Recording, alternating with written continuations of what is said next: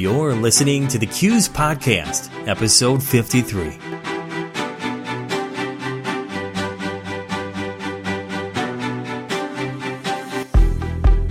Welcome. Thanks for joining us. You're choosing the CUES podcast where we'll talk to credit union industry leaders and cross industry experts for a wide range of perspectives on trends and topics relevant to you. I'm your host, James Lenz, CUES professional development manager. In this podcast episode, we'll explore Financial Accounting Standards Board or FASB's accounting changes related to ASU 2016 01. This amendment relates to credit union investments and investment alternatives. And to do this, we brought in two subject matter experts to help us provide some clarity and understanding. Our guests include John Pesh, Director at CUNA Mutual Group, and Brian Mogensen, Principal for Financial Institutions at Clifton Larson Allen. Some key takeaways from this show include the basic scope and applicability of the new rule, impacted investments and investment alternatives, and what the rule changes mean for your credit union and how to respond. Let's jump right into my conversation with John Pesh and Brian Mogensen. All right, welcome to the show, CUES podcast listeners. Today we have guest John Pesh. John is the director of executive benefits at CUNA Mutual Group. If his name sounds familiar and you've been listening to the show, you know that he was a guest not too long ago. He was uh, the guest on episode 46 where we discussed the new tax reform and the impact on executive benefit expenses. John, thanks for joining us once again. Thank you.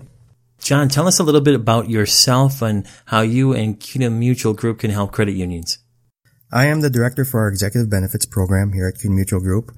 Through that program, we offer a variety of uh, executive benefit programs, ex- executive compensation plans, as well as a variety of investment management services to credit unions, which is part of what led us to this uh, podcast today, to talk a little bit about the accounting rule change that is forthcoming and its impact to credit unions.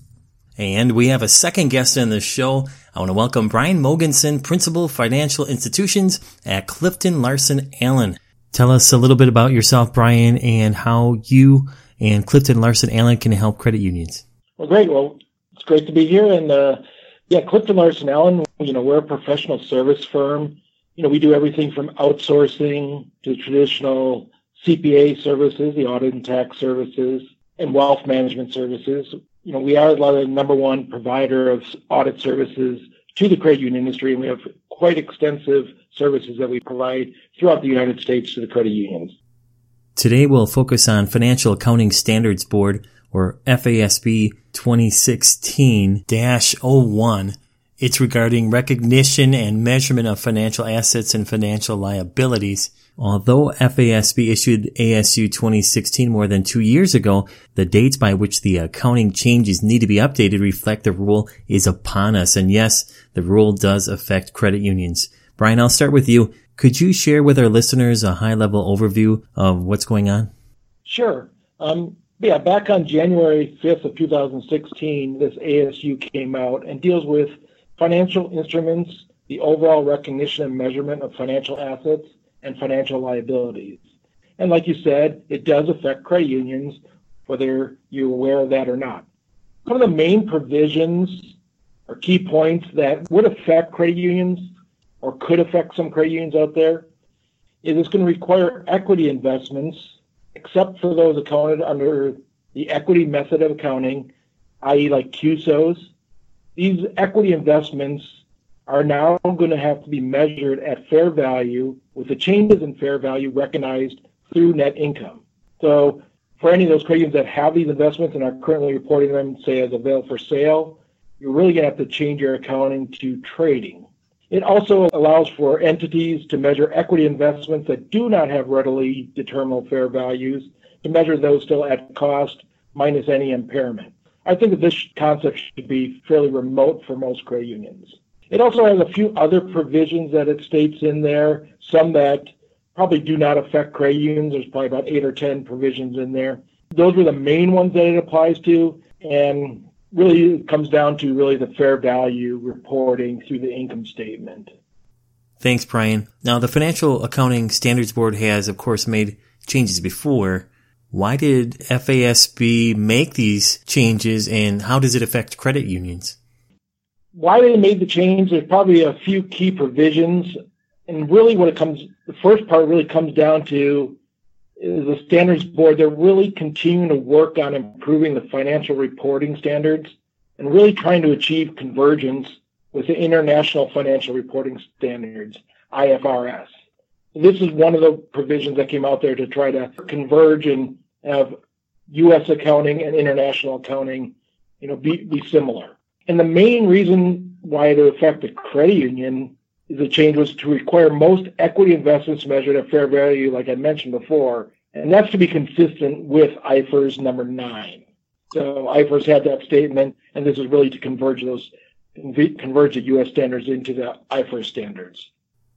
Brian, you've already mentioned some investments, right?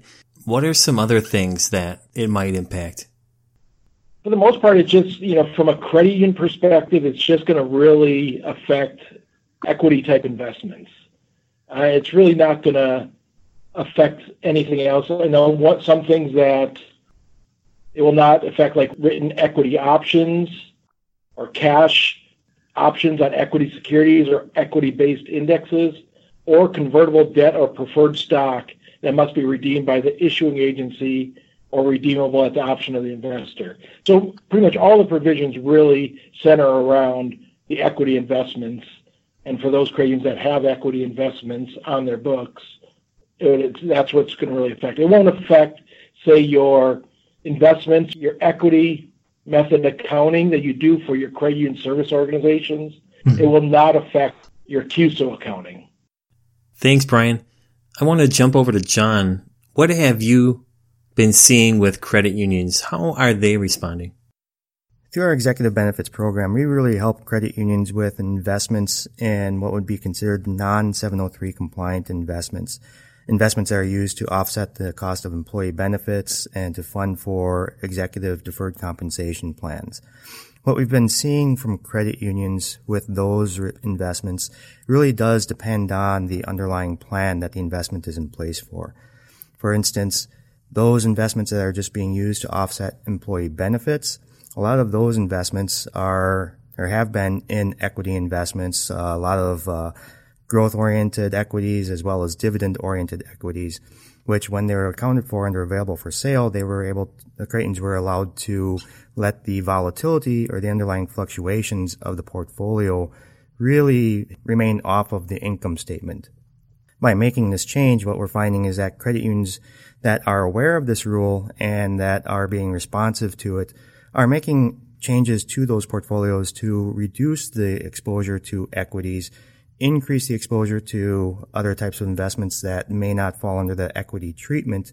As a result, allowing them to continue to carry those investments at available for sale or under held to maturity, which helps to uh, smooth out the income statement impact of those investments.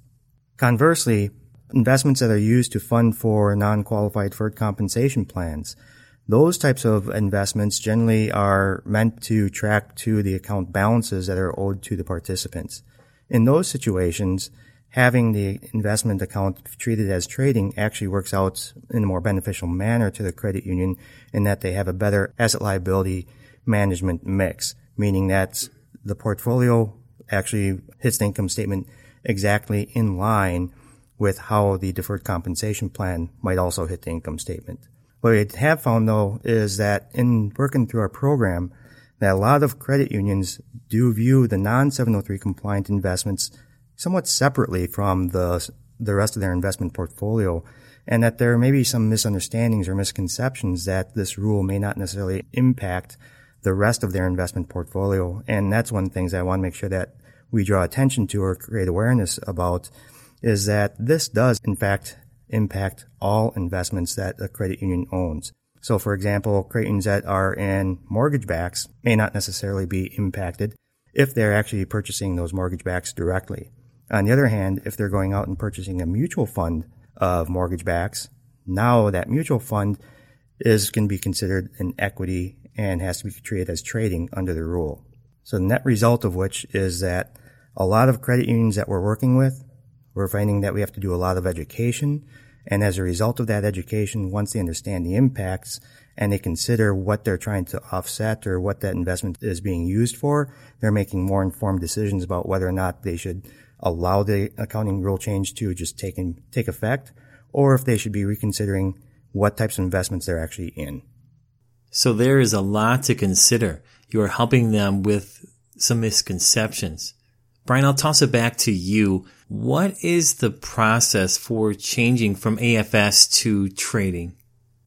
Yes, that's a great question because like those credits that are going to have to apply the standard and adopt it, you know, say January 1st of 2019, to apply these amendments, basically what the credit will have to do, they'll have to post a cumulative effect adjustment to the balance sheet at the beginning of the fiscal year of adoption. So what does that mean? That means basically you have to reflect the amount of what would be, say, like if you had these as available for sale, the unrealized gains or losses, that accumulated amount, you'll have to post that as a cumulative effect adjustment to the beginning of the year balance. So it basically is going to be affecting your reserves at the at the beginning of the years. And I know that's sort of like for most Canadians, I think some of the thought process is, you know, that's a prior period adjustment. No, it's not a prior period adjustment. This is just a cumulative effect adjustment in accordance with accounting standards. So it's not saying that your balance sheet was incorrect the prior year. It's just affecting the beginning of year for the adoption of this new standard. I think that's when some of the Canadians might be troubled by that because they don't want to go back and change prior year balances but you're really just changing it for your accounting and auditing, you know, for your financial reporting. Very so nice. while it's like a re- like it's like a restatement, it's not officially a restatement of your financial statements. I appreciate both of you providing some clarity and meaning for podcast listeners. This form can be used to help educate and provide you know, basic scope and application of this new rule and how it's impacting investments. So I appreciate both of you very much sharing your time and talents today. If people want to reach out to you, how can they best connect with you? Brian, I'll start with you. Yeah, the best way to reach me, there's two methods. Either feel free to call me. My direct line is 602 604 3551, or you can reach me at brian.mogensen at claconnect.com. You can also go to our website, and you can you can also f- locate me on on Clifton Larson Allen's website if you didn't get the the number today. Wonderful. Thank you, Brian. All right. And John, if people want to reach out to you, what's the best way to connect with you? Yeah, my contact information, obviously we can be reached through CUES with our preferred partnership with uh, CUES. But my direct contact information is area code 608 665 8223 or via email john.pesh at cunamutual.com. All right. Thank you for your time. I am glad we could connect. Thank you. Thank you. Appreciate it. Thank you for listening to this podcast from CUES. We really appreciate you joining us, whether this was your first episode or you have listened to all 54 episodes so far. We have listeners from 21 countries now, whether you are listening from the United States, Canada, Spain, Trinidad and Tobago, Antigua and Barbuda, Germany, or other countries in the world, your voice is important to us. If you would like to send us a comment, tell us what topics you'd like to listen to, or simply want to tell us what you think about the show, feel free to send me an email. You can reach me at podcast at cues.org. You can find this podcast at cues.org slash podcast, or if you want to receive the newest episodes as soon as they are available, you can do what a lot of CUES podcast listeners have done already. You can subscribe to the podcast on Apple iTunes, Stitcher, or Google Play. You just need to download an app for podcasts and do a search for CUES Podcast, and you can go ahead and hit the subscribe button. And don't forget to share the news of the CUES Podcast with your colleagues. We also want to thank CUNA Mutual Group as a longtime supporter of CUES. If you would like to know more about how CUNA Mutual Group can help you and your organization, please visit cues.org slash CMG. For more talent development content from CUES, visit cues.org. That is C-U-E-S dot O-R-G. If you're a CUES member, you have access to invaluable membership benefits to further enhance your development. Visit CUES.org slash membership to learn more. CUES is an international credit union association. Our mission is to educate and develop credit union CEOs, directors, and future leaders. To learn how CUES can help you realize your potential, visit CUES.org today.